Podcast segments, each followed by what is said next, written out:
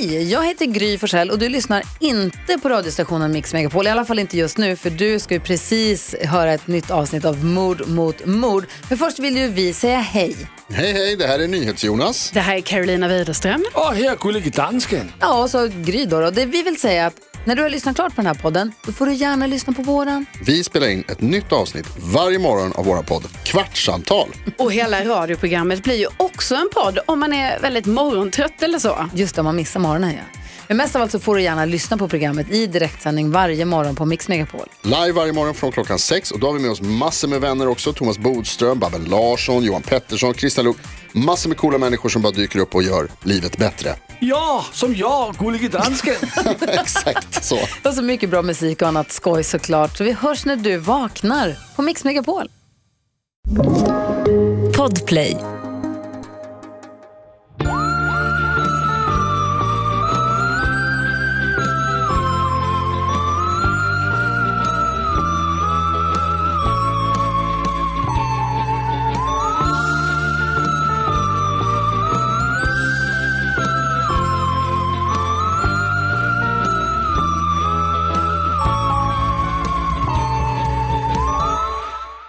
Och hjärtligt välkomna till ännu en vecka med era podcasters Karin Londré och Anna Sandell. Det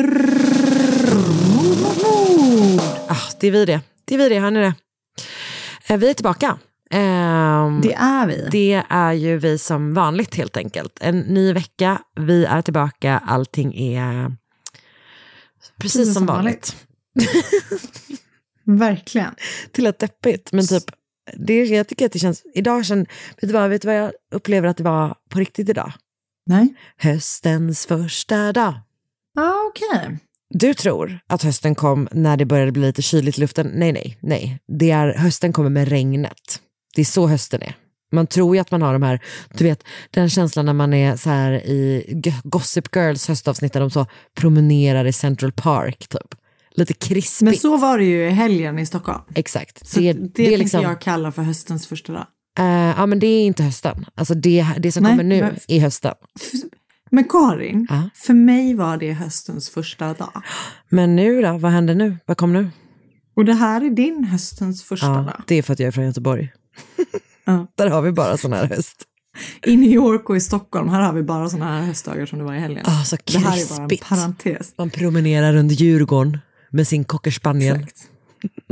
Mysigt. Gud, så härligt. Nej, men jag vet. Nu känns det ju... Vet du vad som jag tycker verkligen känns som är ett hösttecken som jag liksom började tänka på förra veckan?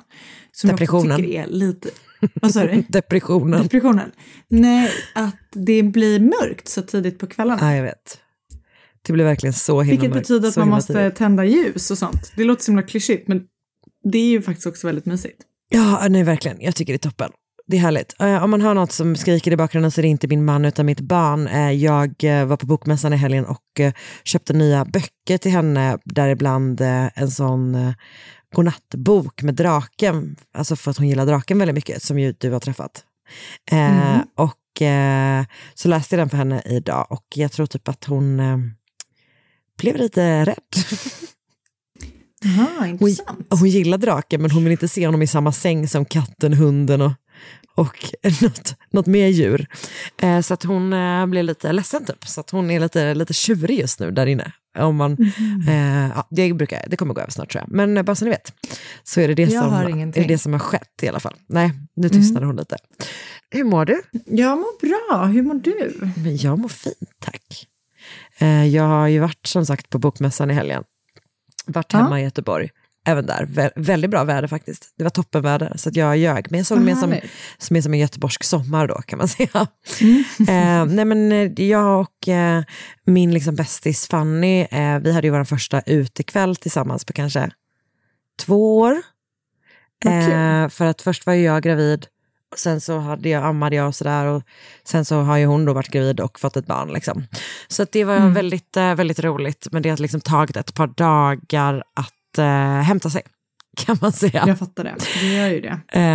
Men det var i alla fall väldigt, väldigt härligt och jag träffade en väldigt speciell poddlyssnare. Eller en person som lyssnar på en podd.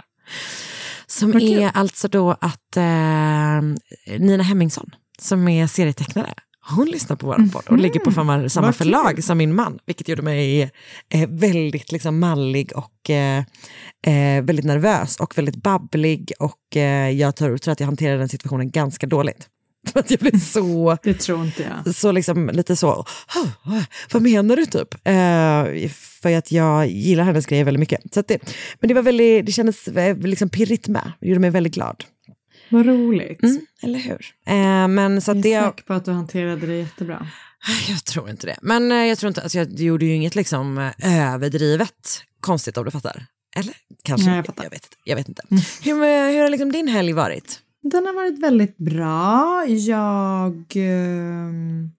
Vi har haft liksom ganska fullt upp, får man väl ändå säga. Men väldigt mysig helg. Så det har varit jättebra. Vad härligt. I must say. Mm. Ja. Lite sådär blandade saker. Inget mega skoj. Men en härlig dag i helglivet alltså, liksom. Nothing worth mentioning, men allt har varit trevligt och bra. Alltså typ så. Gud. Ah. Det låter mysigt. Är det att man blivit gammal? Att man bara, gud, det låter underbart. Ja, men också typ att det kändes som att jag tycker att sen jag fick Sigrid kanske i alla fall. Att söndagar är liksom väldigt mysiga dagar. Jag får inte alls ångest av dem längre. Utan så här, nej, just det. Det är bara väldigt mysigt och... Men är inte det för att man har upptäckt också en helt ny del av helgen som man inte visste fanns? Jo, uppenbarligen så är det ju så.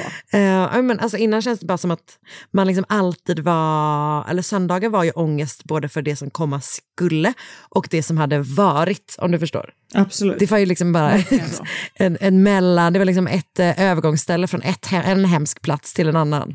Jag kan inte räkna alla söndagar jag liksom inte har lämnat lägenheten eller soffan typ. Nej, verkligen.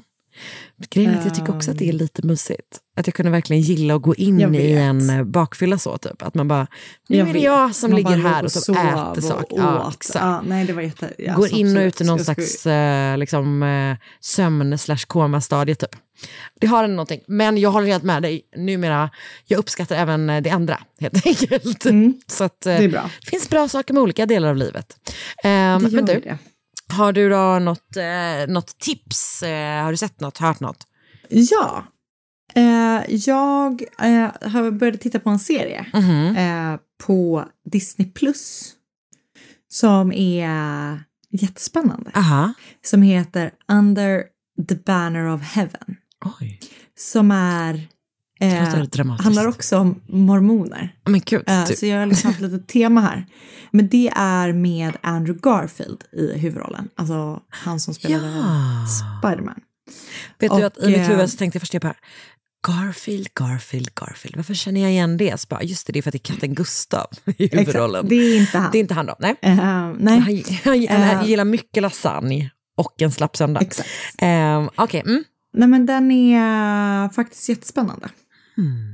Den utspelar sig i Utah då, som är ju sånt mormonfäste. Just det. Och Andrew Garfield är polis och är mormon, och så sker det liksom ett väldigt hemskt dubbelmord på inom en ganska framstående mormonfamilj. Mm. Och så liksom börjar de utreda det här. Den är faktiskt jättespännande. Jag har bara sett första avsnittet, men det var väldigt långt. Så att det känns som att jag har sett i alla fall 2. Ja. Så ett tips på Disney+. Härligt. Okej, jag har då en podd som jag börjat lyssna på idag. Det finns bara ett avsnitt ute än så länge. Den heter Hoaxed. Och det är, jag vet inte om du minns det, men att jag lyssnade. Jo, men jag tror att jag berättade det. Att för jag pratade om det ganska nyss när vi pratade om något fall. Hur som helst. Jag lyssnar på en podd som heter Sweet Bobby. Som är en catfishing-historia. Och de har liksom, from the team who brought you. Det är en sån situation.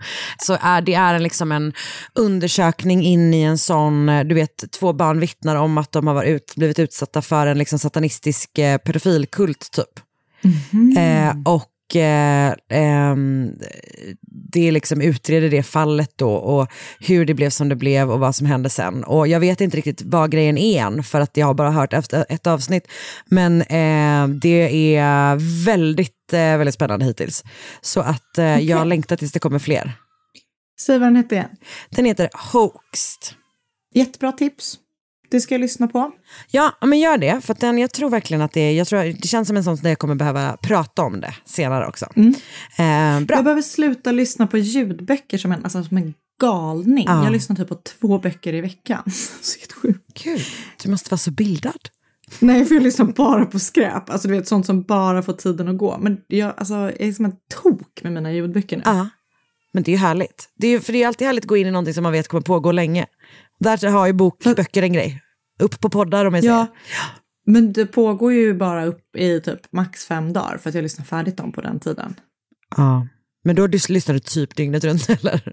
Nej, jag lyssnar liksom på väg till jobbet 35 minuter, på väg hem 35 minuter. När jag går och lägger mig 30 minuter. Mm. Ja. It adds up, Karin. It adds up. Du har verkligen rätt. Men du, ska vi sätta igång med vår ljudbok? Let's do it! Yay. Join the ljudboksklubb. Ett poddtips från Podplay. I podden Något Kaiko garanterar röskötarna Brutti och jag Davva dig en stor doskratt.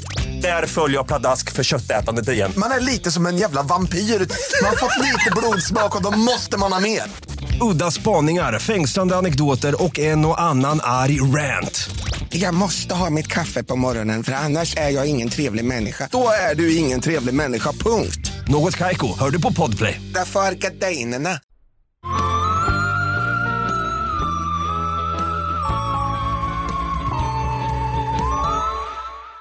Då är vi tillbaka och då är det jag som börjar. Mm. Och idag ska vi till Accomack County i Virginia, USA. Mm.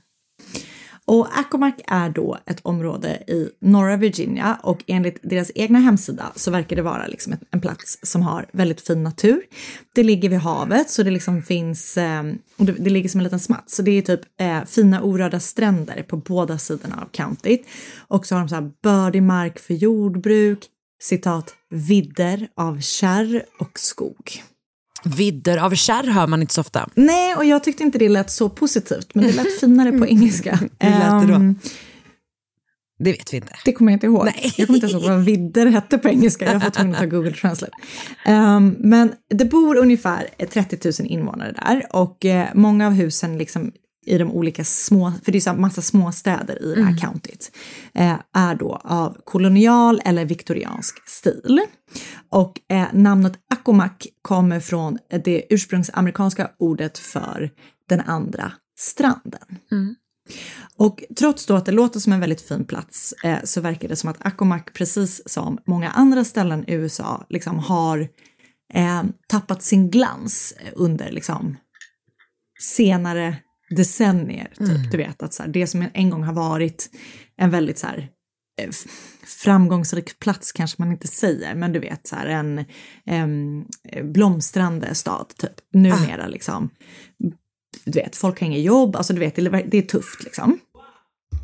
Och det är låter som en ganska sömnigt county typ. Fram tills november 2012. För under 5 månader i slutet av 2012 och början på 2013 så skedde det mellan 80 och 90 anlagda bränder runt om i countyt. Så idag ska jag berätta om The Accomack Arsonist. Uff, okej. Okay. Mm, ja.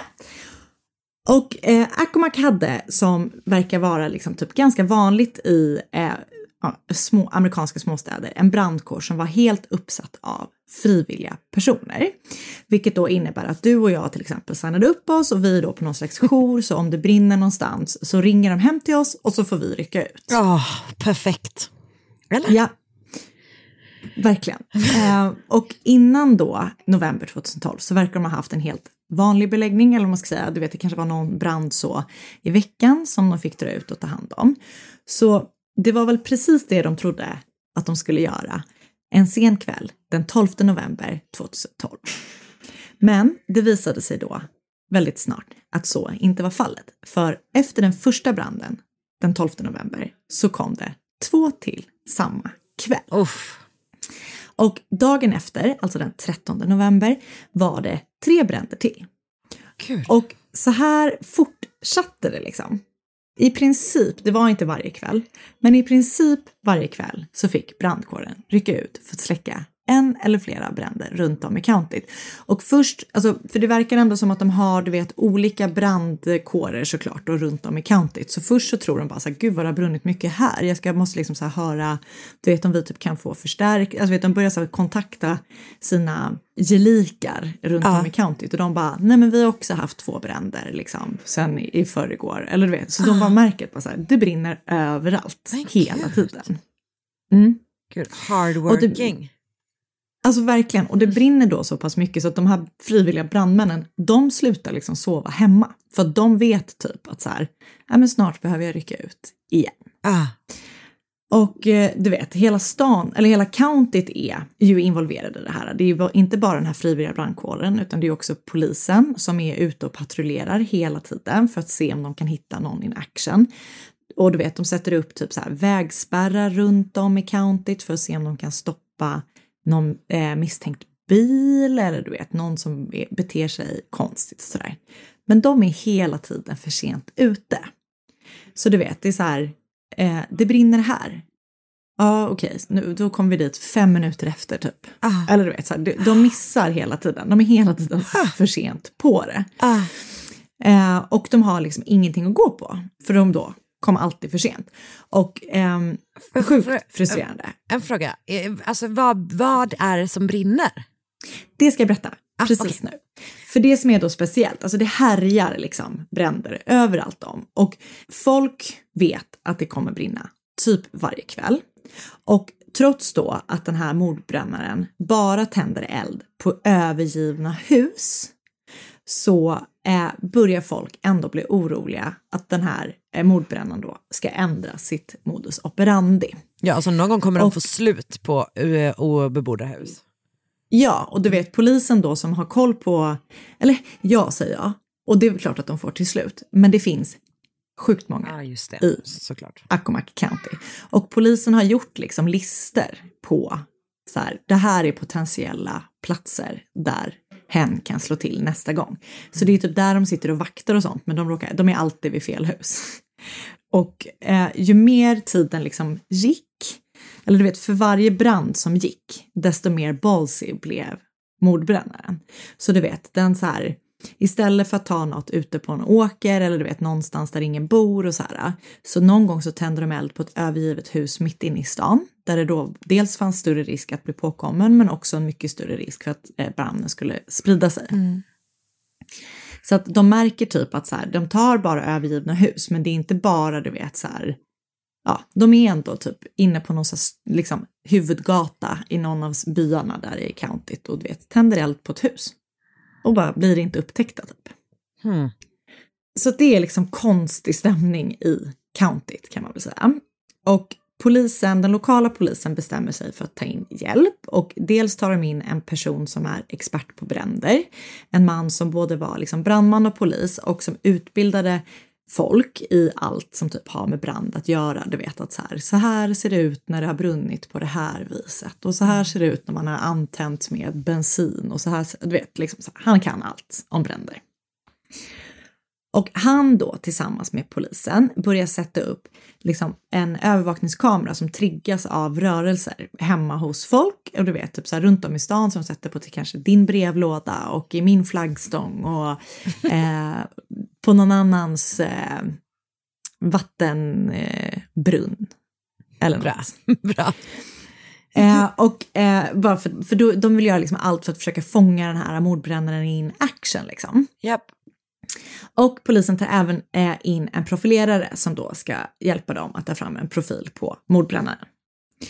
Och en av de första sakerna som profileraren konstaterar är när han kommer till Accomack och blir runtkörd då till de olika platserna där liksom mordbrännaren har härjat så att säga, är att han inte tycker att brännaren är så bra på det hen gjorde. Han tycker att mordbrännaren är slarvig och han sa själv då så här, om jag skulle bränna ner någonting, liksom så här många olika byggnader, då skulle jag se till att det brann ner till marken. Men här är det typ som att de så här gör det lite slarvigt, eller att mordbrännaren gör det lite slarvigt, du vet, att det är så här. Jo, men han sätter ju eld på liksom 40 hus varje kväll. Han har ju ja, hen han är ju inte. Alltså på ett schema liksom. Mm. Nej, men du vet, han typ, eller hen mordbrännaren gör som så att istället för att lägga antändningsanordningen på golvet så lägger den kanske den på ett bord. Så det tar så här jättelångt, det är liksom mycket mindre effektiv spridning. Och så profileraren tycker då att mordbrännaren liksom gör det amatörmässigt helt enkelt. Och profileraren konstaterar också att personen som brände ner byggnaderna liksom inte har något direkt motiv. Eftersom personen i fråga liksom inte har någon anknytning till byggnaderna som brinner ner, så det kan inte vara någon försäkringsgrej eller sånt. Utan det är då bara för att vandalisera staden. Och profileraren uttrycker det typ som att gärningspersonen i fråga har liksom en vendetta mot staden. Japp. Yep. Profileraren uttrycker också att gärningspersonen troligtvis bor i staden och att hen liksom ofta pratar om bränderna och hade ett mönster av att lämna hemmet på udda tider. Så lite sådana saker. Det finns ju 30 000 personer som bor i byn. Men de har, och liksom, det är inte så många. Det för en by, precis. Jag menar count it.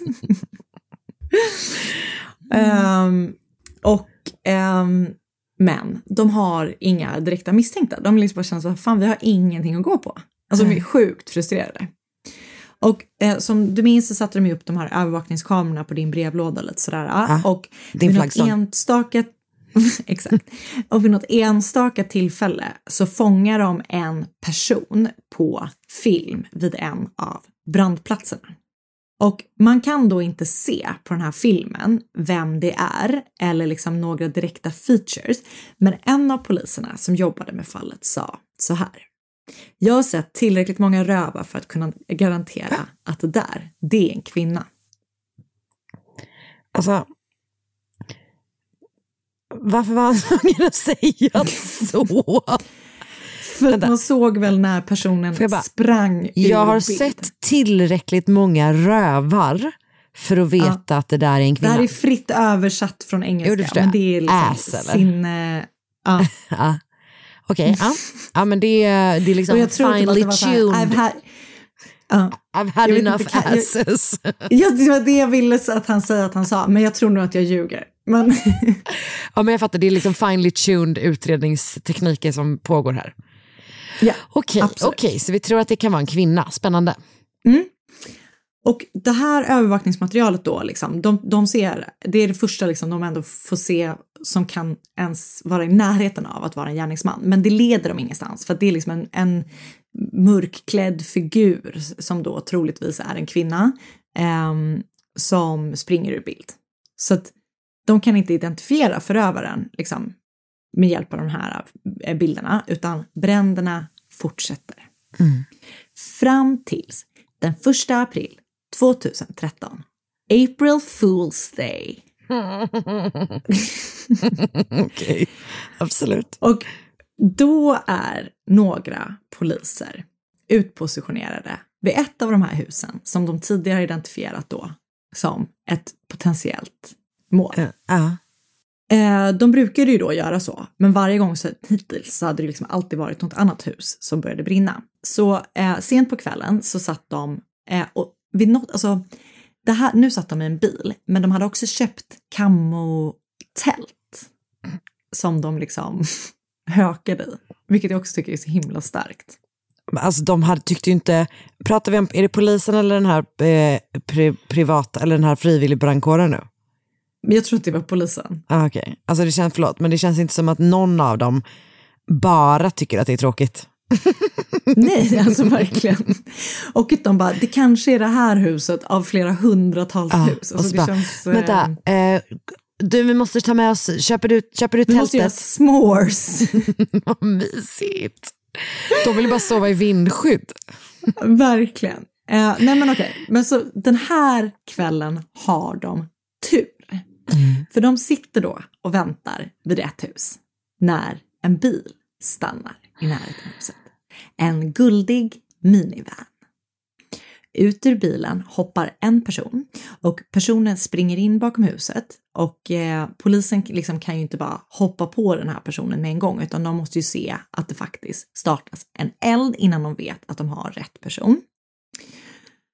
Och till slut ser de då lite gnistror som far och sen tar elden vid. Och den här personen kommer då rusande tillbaka till bilen, hoppar in i passagerarsätet och sen så bränner bilen iväg. Och polisen är ju efter såklart. Och de anropar alla sina kollegor. Bara, nu har vi den jäveln. Och alla börjar då jaga den här guldiga minivanen och den stoppas till slut vid ett trafikljus. Och polisen går fram till bilen och i passagerarsätet sitter en man vid namn Charlie Smith. Mm. Och i förarsätet sitter en kvinna vid namn Tonya Bundy. Okay. Och både Tonya och Charlie var locals i Akomak. Hon beskrivs som smart och väldigt snygg. Mm, och hon hade växt upp fattigt. Hon hade växt upp fattigt och hennes pappa hade varit våldsam. Men hon verkar ändå liksom ha haft, alltså du vet, det beskrivs ändå som att så här, hon var ändå alltid välklädd och hon var duktig i skolan. Alltså hon verkar ändå liksom ha varit så här, inte spiraled. Alltså hon verkar ha haft en så pass vanlig uppväxt man kan ha med en våldsam pappa. Med de förutsättningarna, jag fattar. Ja. Och hon själv då hade 2 söner som det också beskrivs som att hon tog väldigt väl hand om. Och hon var då separerad från barnens pappa. Alltså hon gjorde det liksom helt själv. Och hon var typ alltså sjuksköterska assistent heter det på engelska. Jag vet inte om det är någon slags undersköterska typ eller om man jobbar administrativt på sjukhusen och sånt där. Men hon har liksom ganska tajt ekonomiskt men liksom tar väldigt väl hand om sin familj. Mm. Och Charlie då var snäll och alla i Akomak kände liksom till honom. Han hade redan som 13-åring fått problem med droger men blev liksom ren. Och vissa säger att det var samtidigt som han träffade Tonya. Och arbetade som bilmekaniker. Precis som hans styvpappa som uppfostrade honom också gjorde. Och den här styvpappan hade också tränat upp Charlie. Eller vad man ska säga. Att bli bilmekaniker. Så att han hade en egen verkstad. Någonstans i Accomack County. Och liksom har hamnat på rätt sida efter att ha haft liksom en del stökiga unga år. Han har också varit en del av den här frivilliga brandkåren. Men hoppade typ av när han träffade, om det var när han träffade Tonya eller om det var precis innan. Mm. Och de då träffades på Shuckers Roadhouse som var den, liksom en bar där typ alla i Accomack County hängde. Mm. Och de har liksom blivit lite ihopparade av en gemensam bekant och det var liksom en toppen match. För att du vet första kvällen de träffades så hade de så trevligt, så härligt. Charlie tyckte att Tonya var otrolig. Han bara visste att hon var den rätta liksom. Mm. Alla andra han hade någonsin varit ihop med eller dejtat bleknade i hennes liksom, jämförelse med henne. Mm. Och hon gillade liksom hur easygoing han var. Han var glad och skrattade åt allting hon sa och sådär. Så de liksom bara blir så här, vi gillar varandra jättemycket. Och efter deras första dejt så går det ganska snabbt. Charlie flyttar in hos Tonya och hennes 2 söner. Och Charlie då som hade lite extra plats i sin verkstad föreslog att Tonya skulle öppna sin egna modebutik som hon döpte till Tiny Taste of Toot. Som var hennes smeknamn som liten. Toot alltså. Okej. Okay. Och om jag ska vara helt ärlig så verkar det som att hennes stil kanske inte är det man själv skulle beskriva som moderiktig. För att det var någon som beskrivit att hon var typ så här, hade bara underkläder på sig någon gång när hon kom in på Shuckers. Och wow. Hon har typ, jag läste att hon hade... Det är därför det är Tiny Taste of Tooth eller vad det heter. Ja, precis. Jag vet inte om det är för att alla kläder är väldigt små. Men det verkar typ lite som det. För att, du vet, hon har typ gjort reklam på Facebook där det var typ så här purple sequined mini dress. $19. Så att, ja. Spännande kläder. Ja. Men de är i alla fall super, super kära. Och våren 2012 friade Charlie till Tonya, som självklart sa ja. Och de började genast planera sitt bröllop, där de skulle ha mottagning på deras älskade Shuckers Roadhouse. Så det är liksom dem. Och de blir då påkomna ungefär ett år efter att de har förlovat sig, precis vid ett hus som står i lågor. Så Charlie och Tonya sätts i varsin polisbil och han erkänner i princip direkt vad han har gjort. Han känner den polisen som griper honom och han är typ så här: yeah, I'm sorry. Jag gjorde det liksom. Medan hon då säger att hon inte har någonting med saken att göra. Mm. Och Charlie är liksom på samma bana som Tonya. Han säger att hon inte har någonting med saken att göra också. Och han är liksom väldigt så här: nej men det var jag. Liksom står väldigt fast vid det. Fram tills då att någonting händer. Och någonstans läste jag att det är att han får reda på att Tonya dejtar någon annan kille, du vet sådär. Men Charlie bestämmer sig från en liksom stund till en annan för att bara så här: men jag berättar nu vad som hände på riktigt. Och då berättar han att de två träffades då och blev superkära och allt det där. Men allt var kanske inte helt 100 i deras relation. För de fick dels reda på att Tonyas ena son hade någon slags funktionsvariation som gjorde att han hade så supertufft i skolan och du vet, behövde läkarvård och så här. Och det är ju inte... USA är väl kanske inte det bästa landet för de sakerna. Alltså givet att det kostar så mycket pengar och sådär. Och Charlies mamma dog snart efter att Tonya och Charlie hade träffats också. Så det är liksom dels sådana saker. Mm. Men det som han verkar liksom poängtera som den främsta anledningen till att han tände de här eldarna var då för att från den dagen de träffades till den dagen de greps så hade de aldrig lyckats ligga med varandra. För han är liksom impotent. Och han har sagt då: and the minute I fell in love, my dick stopped working. Oj. Och han är då såklart jättefrustrerad över det här. Och vägrar, som det verkar, söka liksom hjälp för det. För han är så här superkär i Tonya och liksom vill såklart ligga med henne. Och hon är ju också frustrerad över det här såklart. Alltså för att hon skulle inte kolla upp det liksom. Alltså, du vet. Yep. Så han gör då allt annat han kan för att få henne att vara glad. Så en kväll då, när de är ute och kör, den 12 november 2012, så stannar Tonya. De brukade typ ta sig bilpromenader på kvällarna.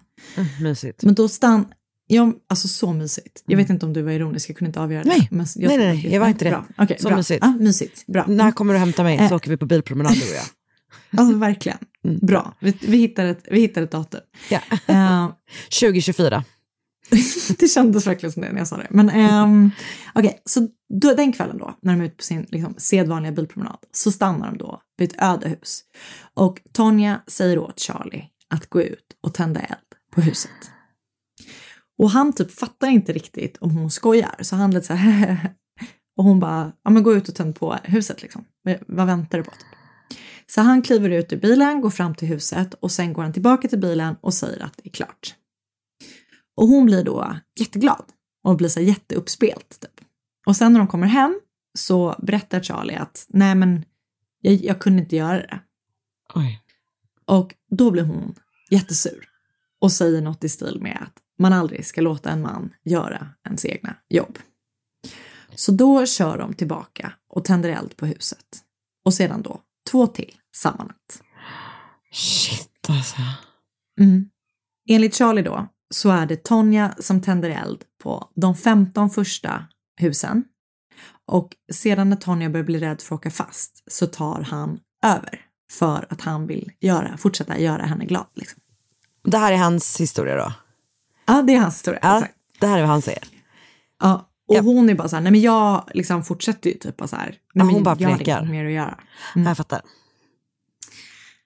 Men han erkänner sig då skyldig till 67 anlagda bränder och ett fall av anstiftan till mordbrand.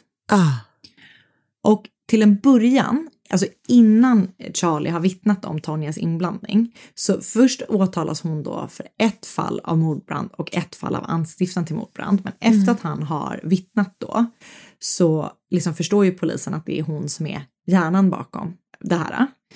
Och hon åtalas då för 62 fall av mordbrand. Oj, jävlar. Och det åtalet kommer som en hel liksom, överraskning för Tonya. För de var ju såklart åtskilda när de var häktade. Men Charlie fortsatte så här, skriva kärleksbrev till henne från häktet. Och så hon var helt säker på att han fortfarande liksom, skyddade henne. Så hon kom ut mot borgen och kunde läsa nyheterna liksom, och insåg att Charlie hade avslöjat henne, så blir hon, alltså du vet, totalt chockad. För hon tror ju att han bara liksom, är med henne.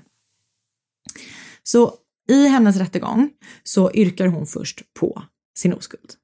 Men under den första dagen så ändrar hon den här oskyldighetsyrkan till en Alfred plea. Vilket då är ju att inte erkänna sig skyldig, men ändå liksom... Man erkänner typ att man inser att åklagaren har så mycket bevis. Exakt för att kunna döma en, va? Så konstigt, jättekonstigt upplägg. Men, ja. Och det... Ja, nej precis. Så hon tar en sån Alfred plea. Och det är på något konstigt sätt. Hon har liksom flera olika rättegångar om samma sak. Men hon döms till slut till 17,5 år i fängelse. Shit. För först på 10,5 och sen får hon ytterligare 7. Ja. Åh, jävlar! Ganska köttigt. Ja, det får man lov att säga. Och han? Han döms då till 15 år i fängelse för 66 fall av mordbrand. Okej. Så sjukt. Aj. Och där sitter de än idag. För det här var ju då... Det var 2000. Nyss ju. 13 som de åkte. Shit, vad sjukt! Så sjukt. Ja. Gud. Konstig parhobby. Ju... Alltså verkligen. Inte och det bästa. Som man väl får säga var väldigt tur var att ingen kom till skada i bränderna. Även om alla liksom var sjukt rädda och det var liksom materiell skada, så var det ingen människa som kom till skada. Nej. Det var ju lite tur och otur. Wow, vad sjukt. Uff, vilken konstig historia. Du, tack snälla. Jättekonstigt. Tack. Jag har läst An arsonist was terrorizing rural Virginia but he had a peculiar way of doing it. Och Love and Fire, båda skriva av Monica Hessey på Washington Post. Och hon har också skrivit en bok om fallet som heter American Fire. Och sen så har jag läst How a man's sexual performance led to a massive arson spree av Stephanie Cohen på New York Post. Och så har jag lyssnat på ett avsnitt av Criminal som heter On Fire. Och sen har jag läst Serial Arsonist Told Cops Fires an Act of Love av Carol Vaughn på Delaware Online. Tack snälla du. Tack själv. Uff, vilken jävla historia. Ett poddtips från Podplay. I podden Något Kaiko garanterar röskötarna Brutti och jag Davva dig en stor doskratt. Där följer jag pladask för köttätandet igen. Man är lite som en jävla vampyr. Man har fått lite blodsmak och då måste man ha mer. Udda spaningar, fängslande anekdoter och en och annan arg rant. Jag måste ha mitt kaffe på morgonen för annars är jag ingen trevlig människa. Då är du ingen trevlig människa, punkt. Något Kaiko, hör du på Podplay. Därför är gardinerna.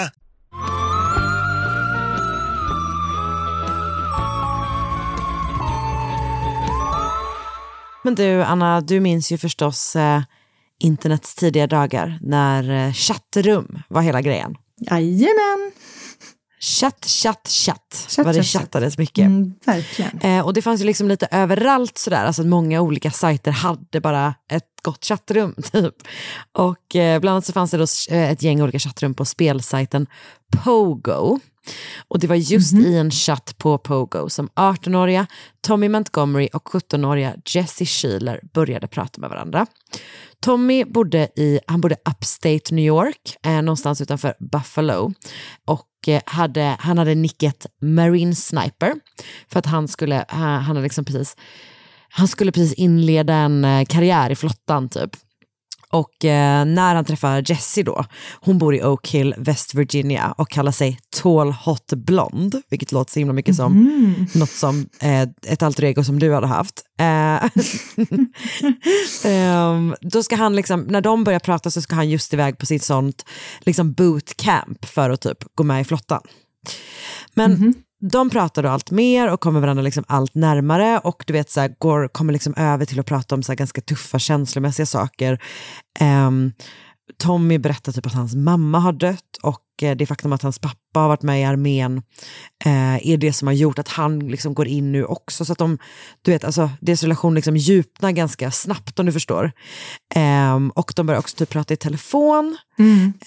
Men efter typ ett par månader så skickas Tommy till Irak. Och de fortsätter ha kontakt där, men det blir förstås mer sporadiskt. Och när Tommy mår allt sämre under sin service då, så hör han av sig till Jesse och, för att liksom få stöd. Typ. Och jag tänker att det också blivit så då för att hon har varit ett väldigt bra stöd även innan han har pratat om de här tuffa sakerna med hans mamma och sådär. Så att han hör av sig till henne och berättar om att han helt enkelt mår, alltså han mår jättedåligt. Han blir liksom deprimerad under den här tiden i Irak, och berättar då för henne att han har självmordstankar.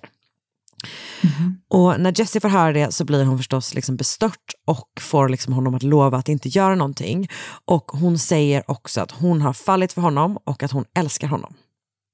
Och han säger då att han känner samma sak. Så att de liksom möts i den här krisen typ, och ja, men du vet, så som när man går igenom något väldigt jobbigt tillsammans eller sådär, så kan man liksom speeda upp en relation, om du förstår.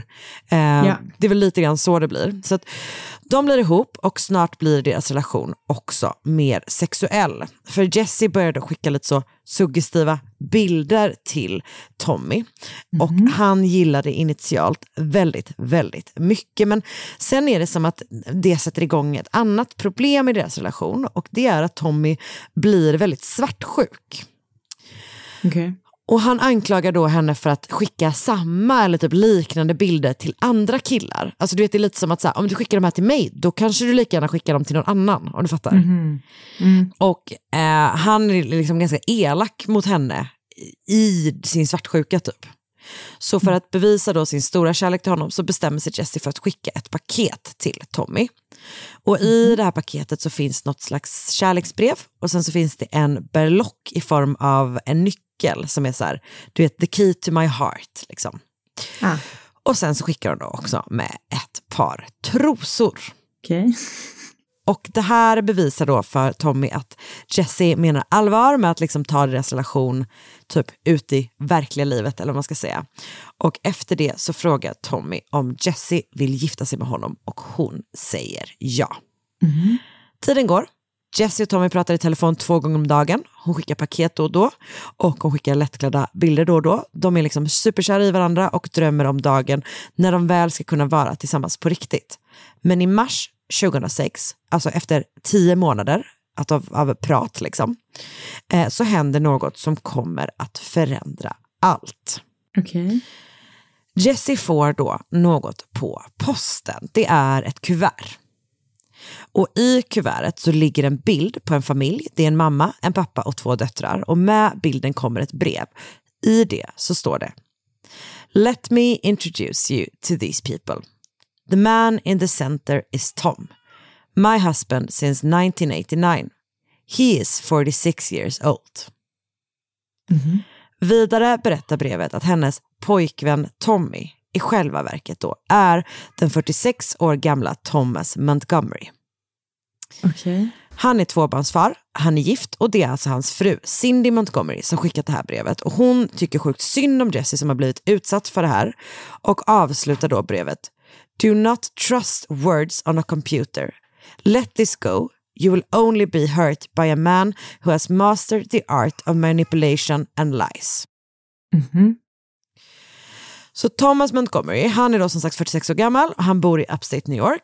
Han valde nicket Marine Sniper eftersom han själv var i flottan som ung, och har då använt 30 år gamla bilder på sig själv och skickat till Jesse. Men gud. Han jobbar på en fabrik som gör någon slags power tools, alltså någon slags verktyg, och han är så här troende och typ går i kyrkan och lite sådär. Han verkar vara typ en ganska så här, alltså lite så intetsägande man, en helt vanlig medelålders man typ. Han är som sagt gift men verkar vara trött på sitt äktenskap och börjar då sitta i chattrum. Och när Jesse reaches out till honom, när Jesse vad säger man, ta kontakt med honom, så bestämmer han sig liksom bara i stunden för att försäkra sig om att hon kommer fortsätta prata med honom genom att säga då att han är 18 år gammal. Och han har med tiden blivit helt uppslukad av den här fantasin och den här relationen och verkar nästan ha fått någon slags break. Som, det är lite som att han tror att han ska bli den här 18-åringen. Men så han, du vet, man hittar liksom lappar på hans jobb där han har typ skrivit typ så här: den här dagen då ska jag förvandlas till Tommy typ. Men och sen ska jag åka till West Virginia och leva med mitt livs kärlek. Alltså typ så. Vad sjukt. Men det händer ju förstås inte. Och istället då blir hans stackars fru Cindy misstänksam över tid och hittar då till slut brev och underkläder som en 17-årig tjej i West Virginia har skickat till hennes man. Och det som jag verkligen tycker är, man får ge henne, som är det enda sättet egentligen, alltså enda rimliga sättet att göra det här på, men det är ju just att hennes reaktion är att hon typ blir, alltså hon blir inte arg på henne, utan hon blir så här: jag förstår att du har blivit lurad, alltså typ så här, jag vill inte att du ska bli utsatt för det här. Förstår du vad jag menar typ? Så att hon skickar det här brevet och uppmuntrar då henne att inte ha någon mer kontakt med honom. Och efter att Jessie har fått reda på det här så gör hon då förstås slut med Tommy, men hon har liksom ett behov av att förstå alltså vad fan som har hänt typ. Mm. Och du vet, så kan det här vara sant? Alltså hon är jätteförvirrad. Och det gör då att hon hör av sig till en annan kille i det här chattrummet där de träffas. Och jag vet inte hur det har framgått eller hur det ser ut, men hon har på något sätt förstått att den här mannen då känner Tommy i verkligheten och hon vill liksom ställa lite frågor. Okay. Mannen har nicket beefcake. Han är den... Jag vet, det är inte toppen, men... Han är den då 22-åriga Brian Barrett som ursprungligen kommer från stan Lockport men som jobbar halvtid i samma fabrik som Tom. Så han jobbar halvtid där för att han också pluggar på Buffalo State College, så att han läser där på halvtid och han har som mål är att bli lärare, men så dryger han då ut kassan med ett extra jobb och där har han då träffat Tom. Tom har berättat på jobbet att han har en relation med en 17-18-åring snygg tjej på nätet. Hon hinner ju då fylla 18. Jag tror inte att han berättade innan. Men ändå, det är också helt sjukt att skryta om det. Men han har ju då inte berättat att han låtsas vara 18 själv, såklart. Nej. Men det får då Brian reda på när Jessie hör av sig till honom. Och han berättar det då för alla på jobbet. Och tillsammans så berättar också Jessie och Brian om att Tom är typ ett predatory äckel i alla de här chattrummen där de alla tre rör sig liksom. Yeah. Okay. Så de vill väl typ lite så, alltså hon vill väl typ hämnas helt enkelt och samtidigt förstås informera liksom att han inte är den han har utgivit sig för att vara. Men medan de håller på med det här och pratar med varandra så börjar de då få känslor för varandra och inleder alltså någon slags egen relation. Det är lite svårt att veta vad som är vad här, för det finns också en hel del tecken som tyder på att Jessie börjar prata med Brian för att göra Tom svartsjuk. Så att det finns ett mått av alltså lite fucked up åt alla håll, om du förstår. Ja. För grejen är då att hon fortsätter ha en del kontakt med Tom. Och de typ så här chattar om hur mycket de saknar tiden med Tommy. Alltså båda två, lite grann så. Gud. Och samtidigt blir Tom då allt mer svartsjuk och liksom rasande på Brian liksom. Mm. Så när han och Jessie bestämmer sig, han och Jessie inleder någon slags relation och bestämmer sig för att åtminstone börja prata igen på riktigt typ, så säger han att men då får inte du ha någon kontakt med Brian. Mm. Och han säger så här: Brian kommer betala i blod om ni pratar med varandra. Mm-hmm. Men en dag när han då som vanligt scrollar hennes MySpace-sida ser han då att Brian har postat på hennes wall. Alltså man kan ju liksom se, det fanns ju både liksom DMs, men som på Facebook typ, både DMs och liksom offentliga meddelanden. Jag hade aldrig MySpace. Nej, så det fanns men som en wall helt enkelt på Facebook, men som ändå användes mer för att skicka meddelanden, om du förstår. Alltså om någon vill mig någonting så är det ingen som skrivit på min... som ett inlägg på min Facebook typ. Men så var det ändå på MySpace. Ja, det är verkligen sant. Och så gjorde man också på MySpace. Yeah. Så att han ser då att Brian har skrivit på hennes wall och efter det så ballar han då ut totalt. Jesse är liksom inte alls okej med det här, utan hon dumpar honom igen och går tillbaka till att dejta Brian. Mm. Du förstår. Det är en sjukt jävla mässig situation som pågår. Och Tom blir då bara mer och mer galen och mer rasande och mer svartsjuk. Han hotar Tom, alltså han blir mer och mer utåtagerande på jobbet. Han fick han inte typ sparken på jobbet? Nej, han verkar inte. Han har, det är inte vad jag har läst i alla fall, får han inte sparken. Och jag vet inte hur mycket av det här som utspelar sig på jobbet, men det finns liksom källor som säger att typ både Brian men också typ andra personer på jobbet liksom är ganska obekväma. Alltså han beter sig weird liksom. Och han är dessutom väldigt, väldigt hotfull då i meddelanden och bland annat ofta till Jesse då. Så han säger fruktansvärda saker till henne och han är också jätteelak mot henne. Så att han hotar Brian, han är skitelak mot Jesse, säger fruktansvärda saker och han låter henne verkligen inte vara typ. Alltså hon försöker avskärma sig, men om hon inte svarar online så börjar han smsa, och svarar hon inte på sms så ringer han och ringer liksom. Gud vad hemskt. Men sen så verkar det också lite grann som att du vet, han plötsligt vänder och är så här, jag kan inte leva utan dig. Alltså du vet så. Klassisk manipulerande bullshit helt enkelt. Yeah. Jesse blir förstås jätterädd och försöker liksom dra sig undan mer och mer och berättar också då för Brian om de här hoten. Och Toms beteende blir ännu värre efter att han har fått höra på jobbet att Brian och Jesse har stämt träff. Och det verkar som att Brian kanske pratar om att han och Jesse, alltså att han ska ha sex med Jesse liksom. Och så att de har då bestämt att de ska träffas, men den träffen kommer att ställas in, och det är för att Jesse säger att hon får en känsla av att Brian bara är ute efter sex typ, och hon känner sig inte bekväm med det.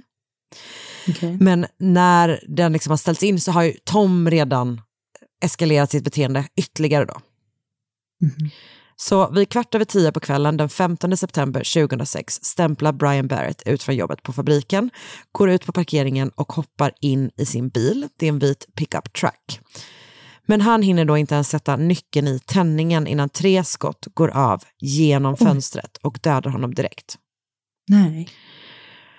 Och sorglig detalj i det här är att eftersom hans föräldrar bodde i en annan stad och han inte hade några planer den helgen, så är det först när polisen noterar att hans bil har stått på samma ställe i 2 dagar och liksom går fram och kollar som hans kropp hittas typ. Men gud, det är jättesorgligt. Så polisen hittade honom och börjar utreda och får då väldigt snart reda på att det finns en person som har hotat Brian med våld många, många gånger. Och det är då Thomas Montgomery. Och de får höra om det här triangeldramat som har pågått i flera månaders tid. Och Tom är förstås misstänkt. Men polisen hittar inte honom. Han är helt försvunnen och de blir då naturligtvis oroliga att han kanske är på väg till West Virginia för att liksom leta upp Jesse och kanske utsätta henne för fara med. Nej. Så de skickar då West Virginia-polisen för att göra någon slags welfare check på henne. Men när de kommer hem till Jesse så är hon inte där. Det är däremot hennes mamma Mary, det är hon som öppnar dörren. Och hon säger att hon inte vet var hennes dotter är och att hon inte har något telefonnummer till henne. Alltså hon vet liksom inte hur de ska få tag på henne. Polisen förklarar då läget och berättar att det är allvar, att de är väldigt, väldigt oroliga för henne, men Mary är liksom undflyende typ. Så polisen typ fortsätter pressa henne och då bryter de plötsligt ihop och erkänner.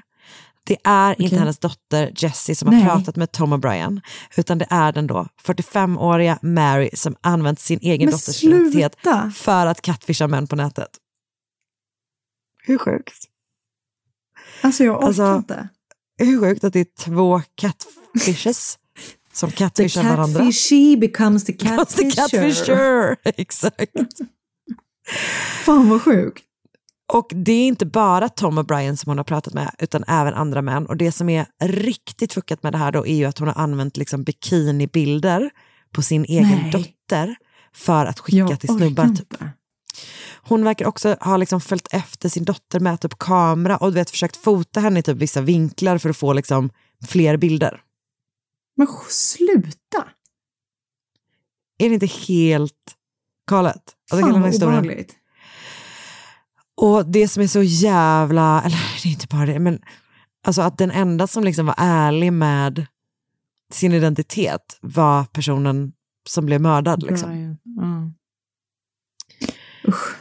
Så i häktet då så får då Tom till slut reda på att hans tål hot blond i själva verket var en 45-årig uttråkad gift kvinna.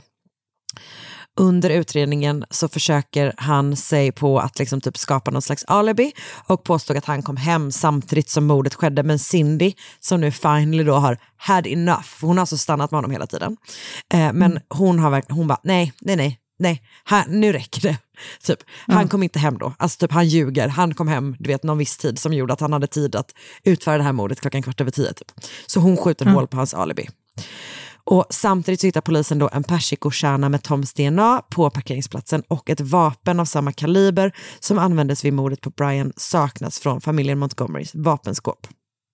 Vad sjukt. Så Thomas erkänner sig skyldig till dråp och döms till 20 års fängelse. Jag vet faktiskt inte varför det är, alltså, jag vet inte om det är att han inte var vid sina sinnes fulla bruk eller vad grejen är. Men han döms i alla fall till 20 års fängelse. Och Mary har ju då inte begått något brott. Så hon, det finns ingen rättsprocess mot henne eller sådär, men hennes man skiljer sig från henne, och enligt källor så ska då hennes dotter, den riktiga Jessie, ha sagt upp bekantskapen med sin mamma. Alltså, gud! Och samtidigt så står då Brian Barretts närstående kvar med sorgen efter att han liksom snurrades in i typ det konstigaste triangeldrama jag någonsin talas om, och att det liksom blev hans död. Bara en kväll på väg hem från jobbet typ. Usch, vad hemskt. Hur sjuk var den här historien? Så jävla vrickad. Att den är liksom, att det är något där med när the catfisher becomes the catfishy. Ja. så man bara, va? Och just så att jävla hon sjukt liksom använder sin dotter. Det är så hemskt. Nej, det är så jävla hemskt. Inte okej alltså. Nej, det får vi ändå lov att säga. Och inte heller okej att mörda någon. Tycker vi inte heller. Nej, men det vet ni sen innan. Jag har lyssnat på podden Supernatural with Ashley Flowers. Avsnittet heter Catfishing, The Tall Hot Blonde Case. Jag läste en ABC-artikel av Jim Avila, Jeff Martz och Joanne Napolitano, som har rubriken Online Love Triangle, Deception and in Murder. En text på Medium av en Ilan Cassandra som har Online Fantasy Romance Ends in Murder, New York Times-artikeln A Pretend Web Romance, Then a Real Life Murder av David Staba, och en väldigt, väldigt märklig Huffington Post-artikel som jag inte riktigt kan rekommendera men som ändå har lästs av mig. Det är skriven av en person som heter Barbara Schroeder, och den har rubriken And you thought your mother wasn't perfect. Finns tydligen en dokumentär om det här fallet som också verkligen tydligen går alltså typ bara hårt åt Mary nästan. Alltså att man liksom, och jag menar alltså hon har ju absolut lurat Tom uppenbarligen, men han har ju lurat henne med, och det är ändå han som är mördaren liksom. Ja, det är lite väl. Ja, det verkar vara jag har som sagt inte sett den, men jag läst att folk var så här, det här var ändå lite konstigt typ. Ja. Men gud, vad sjukt. Det var väldigt sjukt. Jag vet. Ibland så trillar man över dem och bara, vad fan? Två väldigt, väldigt märkliga fall idag. Det. Faktiskt, det får man säga. Man kan inte komma till oss för ett och annat märkligt fall. Det måste man ge oss. Faktiskt hörni, det måste ni ge oss nu. Ge oss det. Okej, nu lagom till att mitt barn har slutat skrika så är det dags att avsluta den här podden. Ja, men vad skönt för dig, då kan du få en skrikfri middag. Exakt, men jag ber om ursäkt för den ljudmatta det har inneburit för er. Vi är tillbaka nästa vecka med helt tysta barn och säkert och lika märkliga fall. Spännande fall. Ja, hej då! Hej då! Podplay. Ett poddtips från Podplay. I Fallen jag aldrig glömmer djupdyker Hasse Aro i arbetet bakom några av Sveriges mest uppseendeväckande brottsutredningar. Går vi in med hemlig telefonavlyssning och då upplever vi att vi får en total förändring av hans beteende. Vad är det som händer nu? Vem är det som läcker? Och så säger han att jag är kriminell, jag har varit kriminell i hela mitt liv. Men att mörda ett barn, där går min gräns. Nya säsongen av Fallen jag aldrig glömmer på Podplay.